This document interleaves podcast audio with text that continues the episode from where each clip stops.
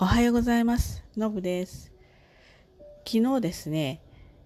新型コロナワクチンのね予防接種をしました。で、ちょっとそれについてねお話ししたいと思います。私の住んでいる、自治体はまだまだちょっと結構ゆっくりで、私58歳なんですけれども、64歳以下の予約もまだ受け付けてないような状態だったんですね。で、ちょっと私そこまで知らずにもう全然申し込めるのかななんて思って予約センターですねに連絡したんです、その自治体の。そしたらば65歳以上もしくは基礎疾患のある人なんですけれども、ちょっと該当しますかっていう質問を受けたので、健康なんですけどちょっと該当する部分があるんでね、そんなことを伝えたらば、すぐに1週間後に予約が取れて、昨日行ってきたという感じなんですね。で、その時に一番、予約センターなんでいろんな場所の情報が分かっていて、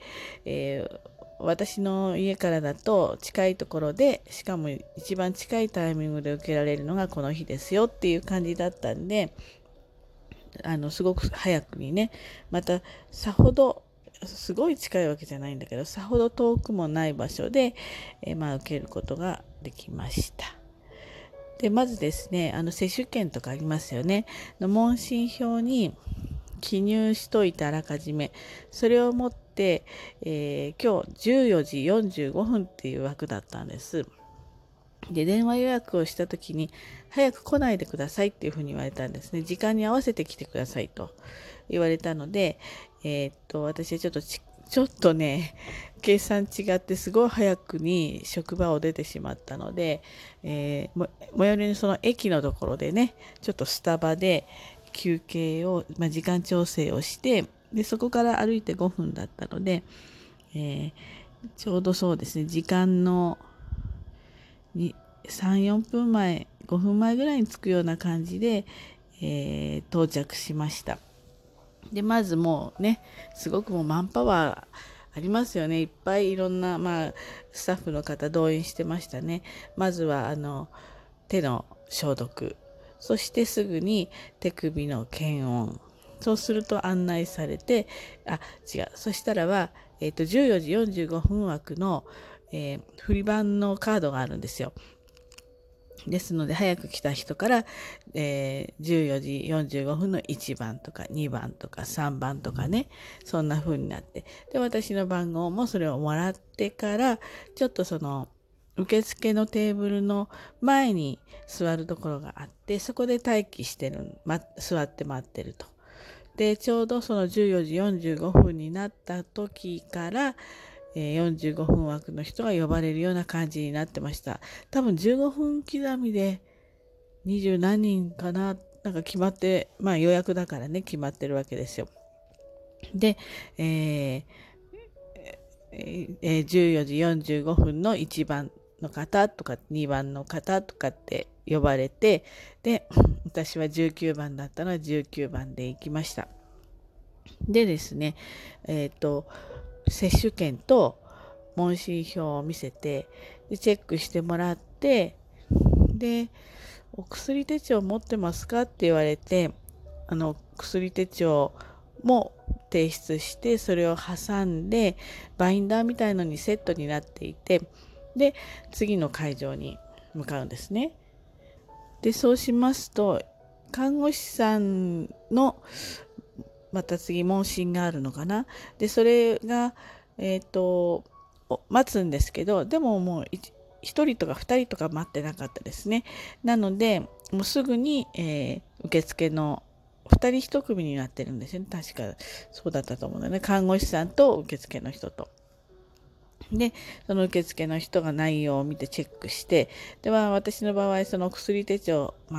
常時飲んでる薬があるので、それを今度看護師さんの方が中身を確認して、このワクチン打つことに、問題がその状態で問題がないかっていうのを確認して、でOK が出て、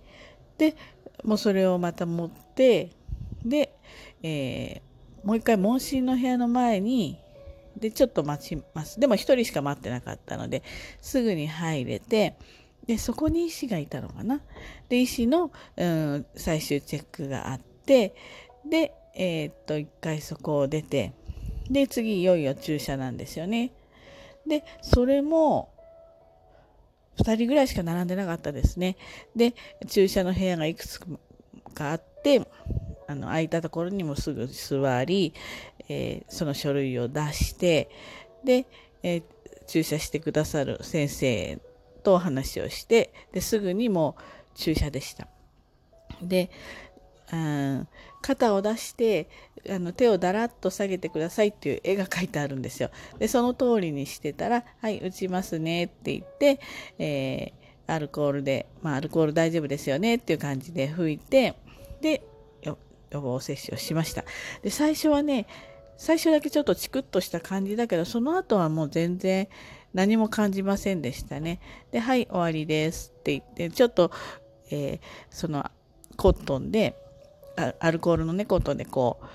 うなんていうんですかね、ちょっと少しだけ押さえて、それでピッとこう貼るやつあるじゃないですか。それを貼って、で、そこにですね、そこの人だったか出た人だったかわかんないんですけど、ポストイットに15時07分って書いてあったかな。でそれと書類をもらって、で、15分ぐらい待機しますよね。アナキフィラシーですよね。ショックを、防ぐ、確認するために。で、そこの椅子のところに、その、ポストイットを持って、しばらく座ってました。でね、なんかやっぱり何か起きるんじゃないかなとか、ちょっとこう、なんか心配になったり、なんとなく気になるじゃないですか。なんかこう、調子が変わっていくところを自分で探しちゃうっていうかね、なんかなんかちょっとこうドキドキしてるような感じがするとか、なんかね、そういうなんか自分の心理が面白かったですね。結局なんてことは何にもなかったんですけど、で時間になったので、その